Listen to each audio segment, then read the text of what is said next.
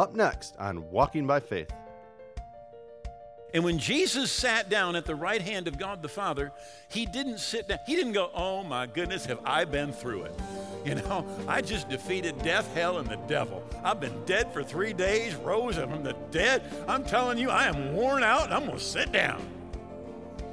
No, no, no, no. He sat down to illustrate the fact that he was finished, that there was nothing more to be done.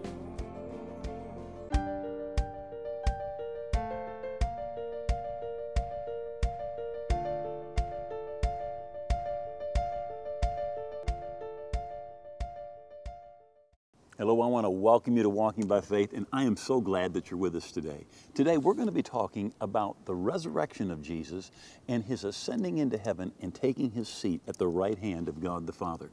You know, Jesus did not sit down in heaven because he was tired, he sat down because he was finished. He had defeated sin, death, and the devil. He had redeemed you and I from our fallen state and brought us back into a position where we could become the children of God. And I want to talk to you about what Jesus did and how you and I, by faith, can receive the benefits of what Jesus did. This is going to be an exciting, life changing message, and I want you to come with me right now as this message begins to be given. So, we've just been unpacking the Apostles' Creed. And what we've been doing is we've been beginning each one of our sessions by repeating the creed or confessing the creed together. And, and realize when you're confessing this, that through the centuries, billions of Christians have made the same confession. In fact, in the second century, in other words, right after John the Apostle died, when a Christian, when a person became a Christian and wanted to be water baptized, this was the confession. It was called the rule of faith. We call it the Apostles' Creed. They called it the rule of faith. And when you wanted to be water baptized, this was the confession that you would make. So let's read it together. I believe in God the Father Almighty, maker of heaven and earth, and in Jesus Christ, his only Son, our Lord, who was conceived by the Holy Spirit, born of the Virgin Mary, suffered under Pontius Pilate, was crucified, dead, and buried. He descended into hell. The third day he arose again from the dead. He ascended into heaven and is seated at the right hand of God the Father Almighty. From there he will come to judge the living and the dead. I believe in the Holy Spirit, in the holy universal church, the communion of saints, the forgiveness of sins, the resurrection of the body, and the life everlasting. Well, today we are going to take a look at He ascended into heaven and is seated at the right hand of God the Father Almighty. Again, I need to make a confession. We, we are, uh, I guess, now on part seven and we were going to have six parts to the whole thing. It, it, just keeps on growing, all right? It's really hard, and I just want you to know I'm being good, all right? Because I, I looked at this and I thought, well, I'm going to kind of hit it, but I looked at that God the Father Almighty and I thought we need to do two weeks on that all by itself, and I'm just going to skip it, all right? So we're just, we're just going to kind of jump in here. But let me, let me just say we're, we're trying to, to go a little bit faster as we're, as we're going along here. Acts 1, verse 9. Now, when he had spoken these things while they watched, he was taken up, and a cloud received him out of their sight. And while they looked steadfastly towards heaven, as he went up, behold, two men stood by them in white apparel, who also said, Men of Galilee, why do you stand gazing up into heaven? The same Jesus who was taken up from you into heaven will also come in like manner as you saw him go into heaven. 1 Peter 3 22 who has gone into heaven and is at the right hand of God, angels and authorities and powers having been made subject to him. Well, Jesus, after he arose from the dead, there were 40 days, the Bible says in Acts chapter 1, that he spent with the disciples. And he talked to them of things pertaining to the kingdom of God. Right? Now, again, in Western Christianity, we tend to think a whole lot about personal salvation. That's what we tend to focus on, right?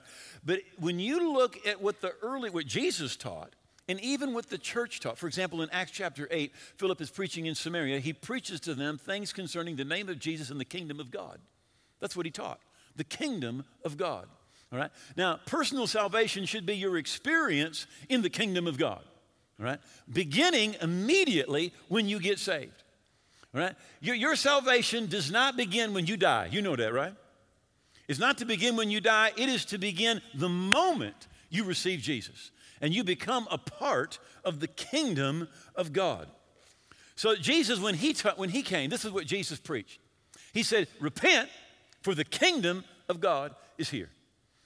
That was what Jesus began preaching. In fact, that's all he ever preached was the kingdom of God and how to live in the kingdom of God. My favorite translation of that verse says it this way. It says, "Rethink your life because God's kingdom is here." Rethink your life. God's kingdom is here.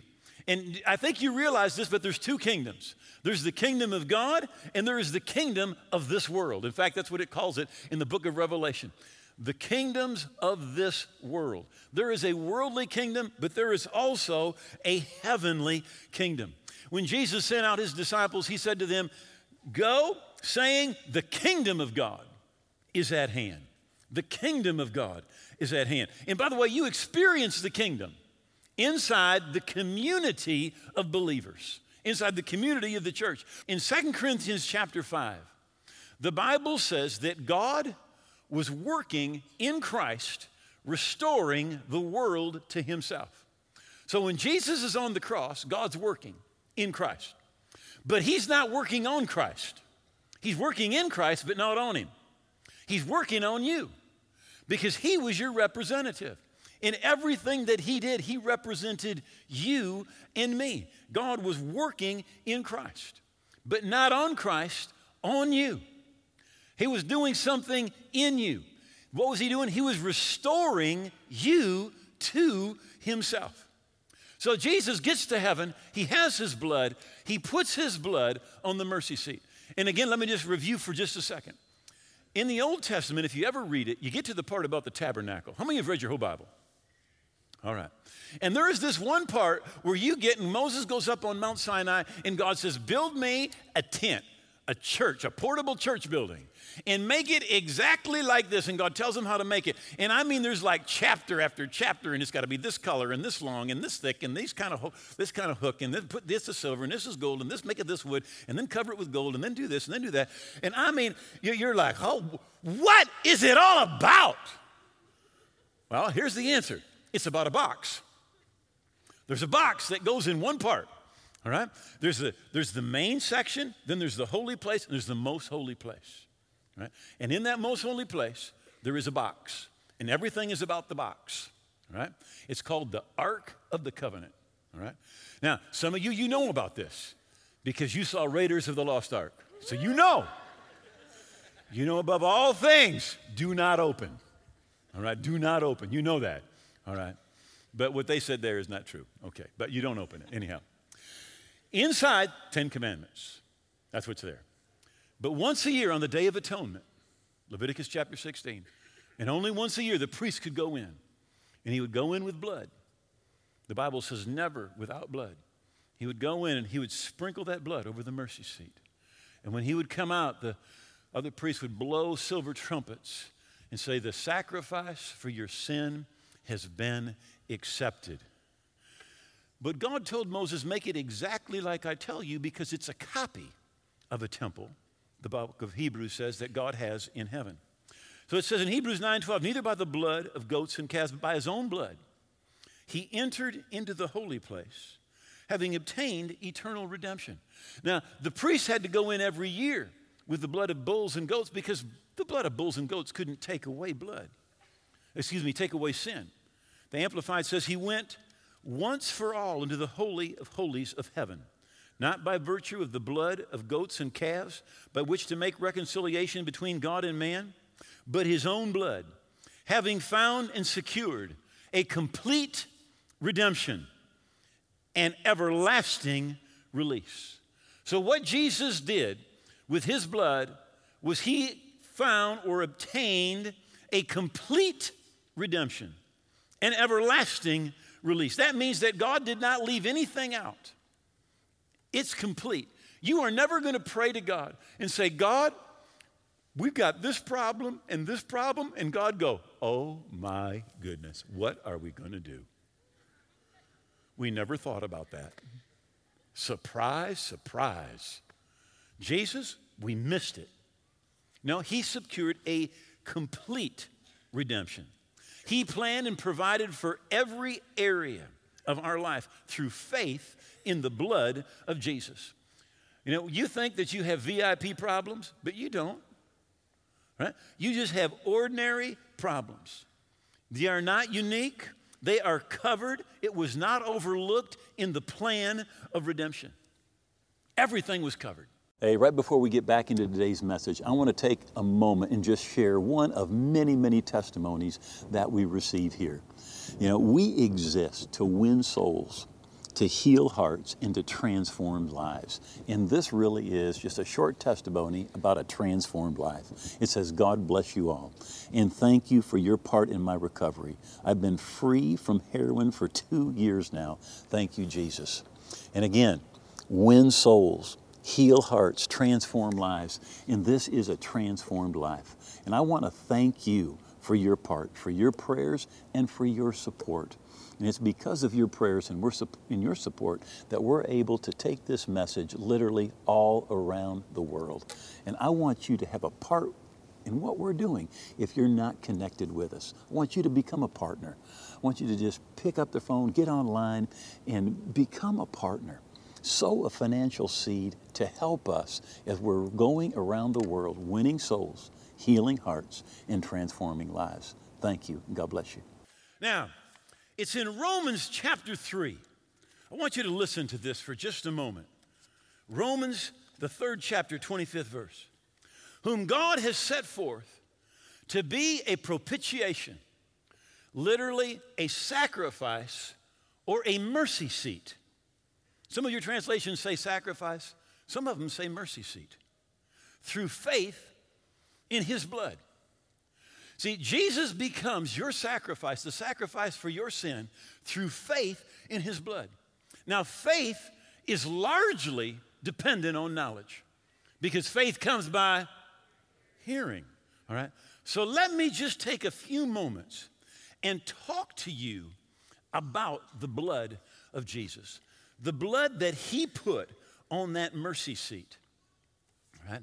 Now, if you were to ever go to church with Moses, you know, in my mind, i have been preparing a series of messages that I'm going to be doing from Hebrews chapter 11 about asking the greatest heroes of faith what lessons they'd like to teach us. And if you ever got with Moses, he's got some things to tell us. But the Bible says in the book of Hebrews that if you went to church with Moses, that Moses, when you went to church, he took blood, right? And he took blood and he sprinkled everything the altar, the laver, the candelabra. He's got, Moses is going around, the Bible says he sprinkled every single thing, every instrument of worship that was in the tabernacle, he sprinkled it with blood. And then it says Moses took blood and he took the book.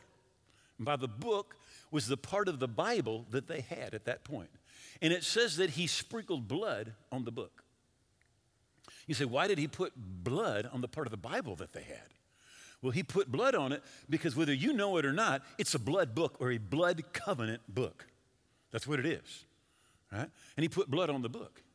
And then get this it says, and then Moses took blood and he sprinkled all of the people. So you in the front row, you got blood.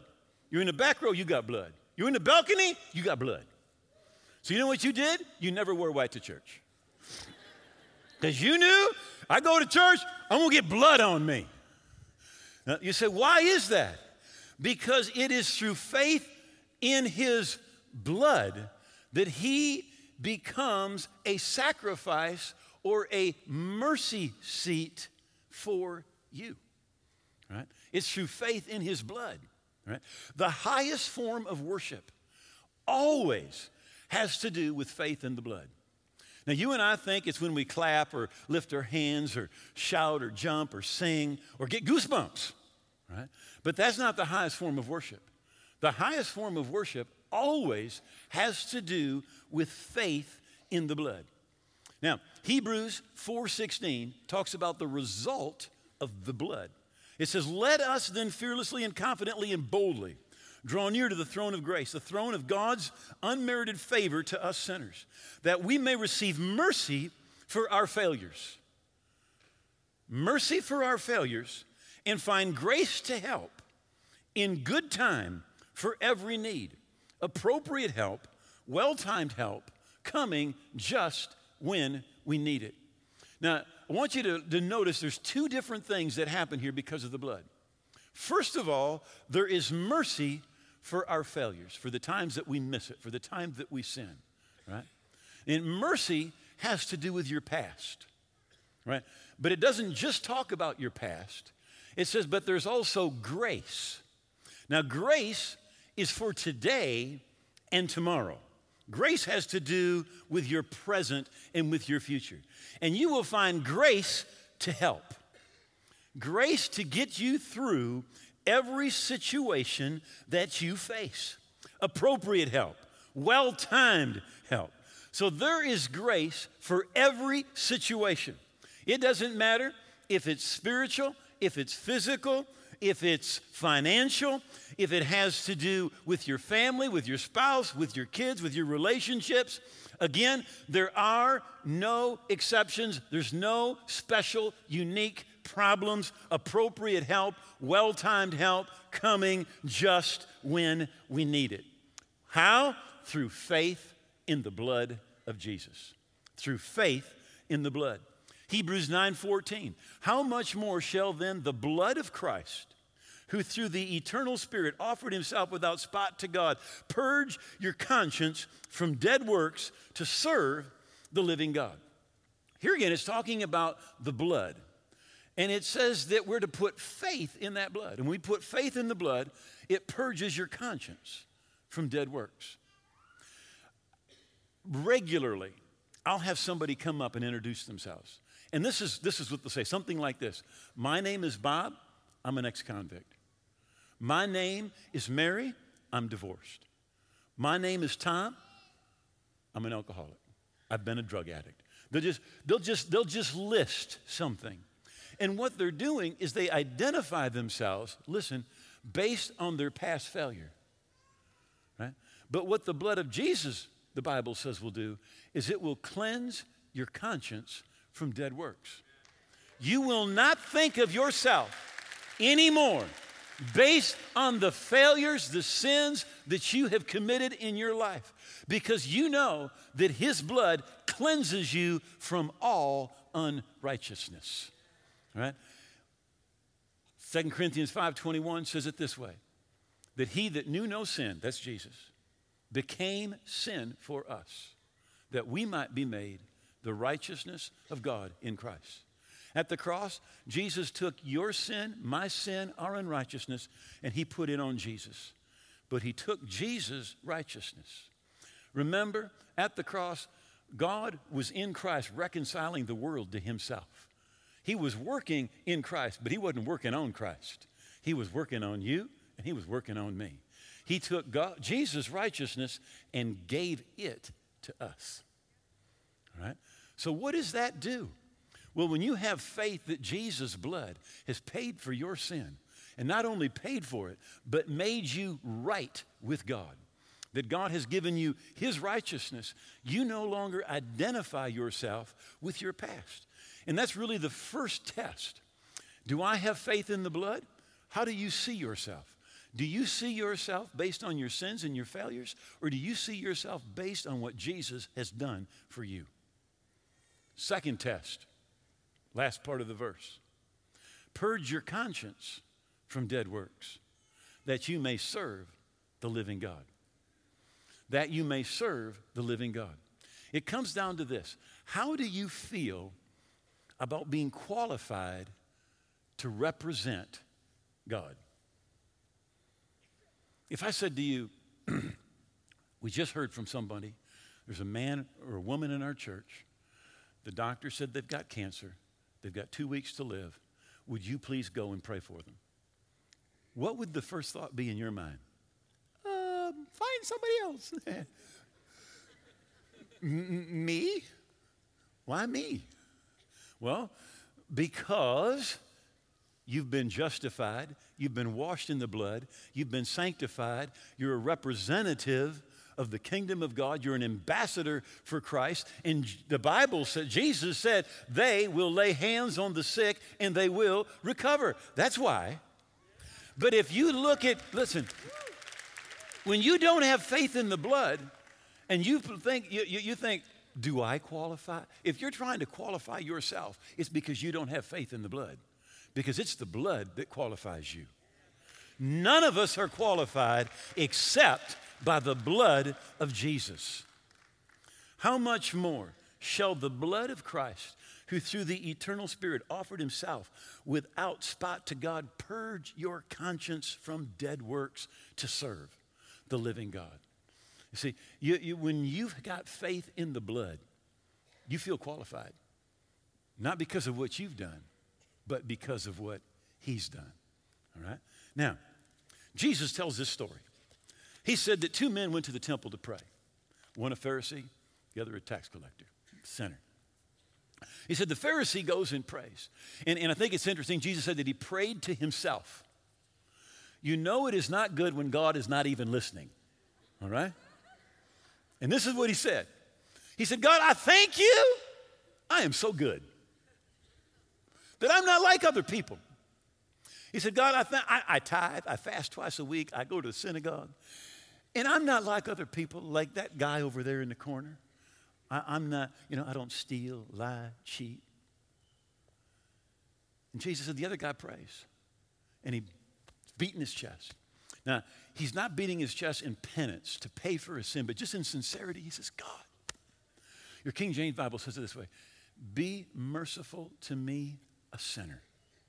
Right? Other translations, some of you have it. And he said, Be propitiate to me, a sinner. And some of you have got it. It says, Be a mercy seat to me, a sinner.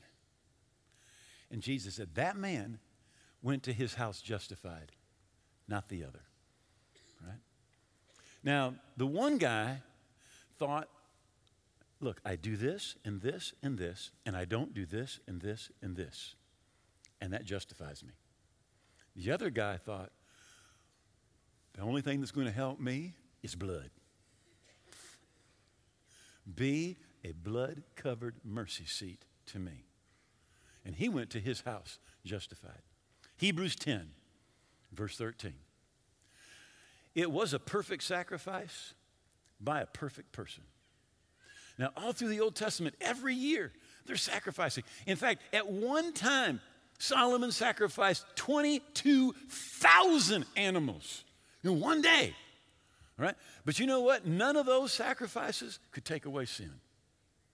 None of them were perfect. There was a perfect sacrifice by a perfect person. Jesus was the perfect person. His sacrifice at Calvary was the perfect sacrifice. To perfect some very imperfect people.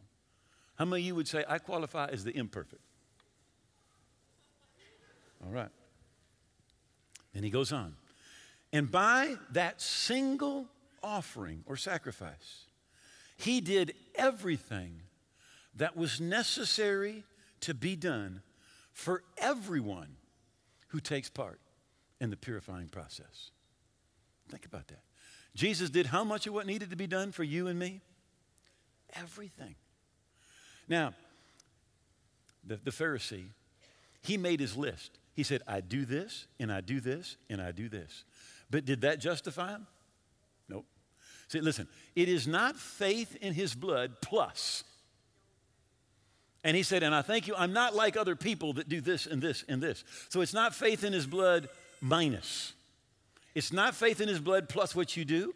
It's not faith in his blood plus what you don't do.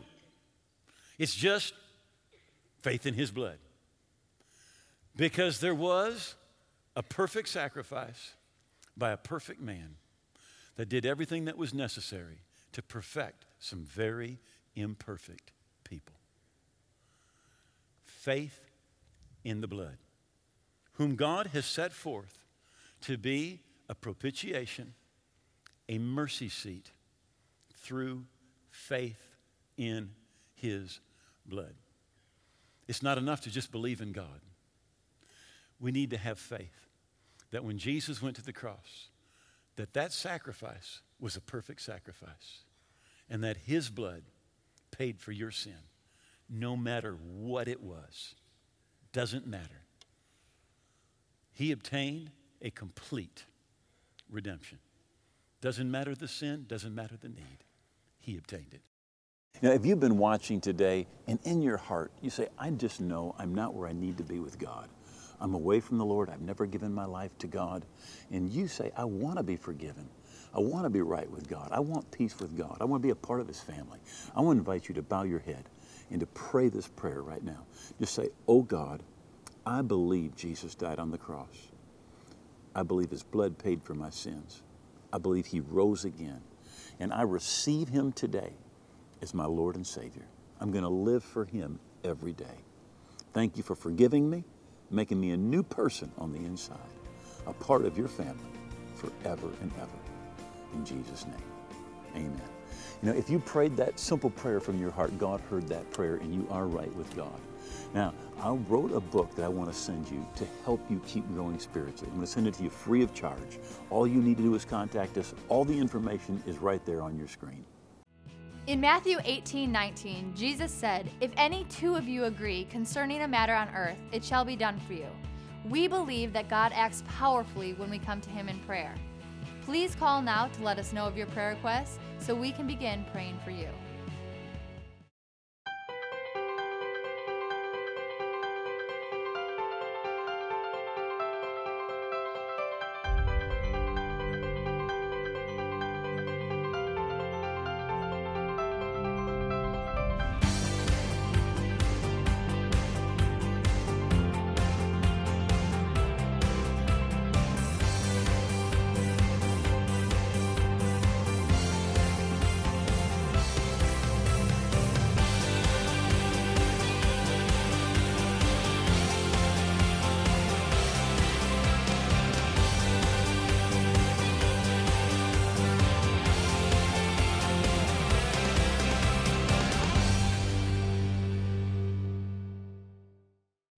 Thank you for joining us for today's message. We are always so encouraged to know that God is using this ministry to touch lives across the world.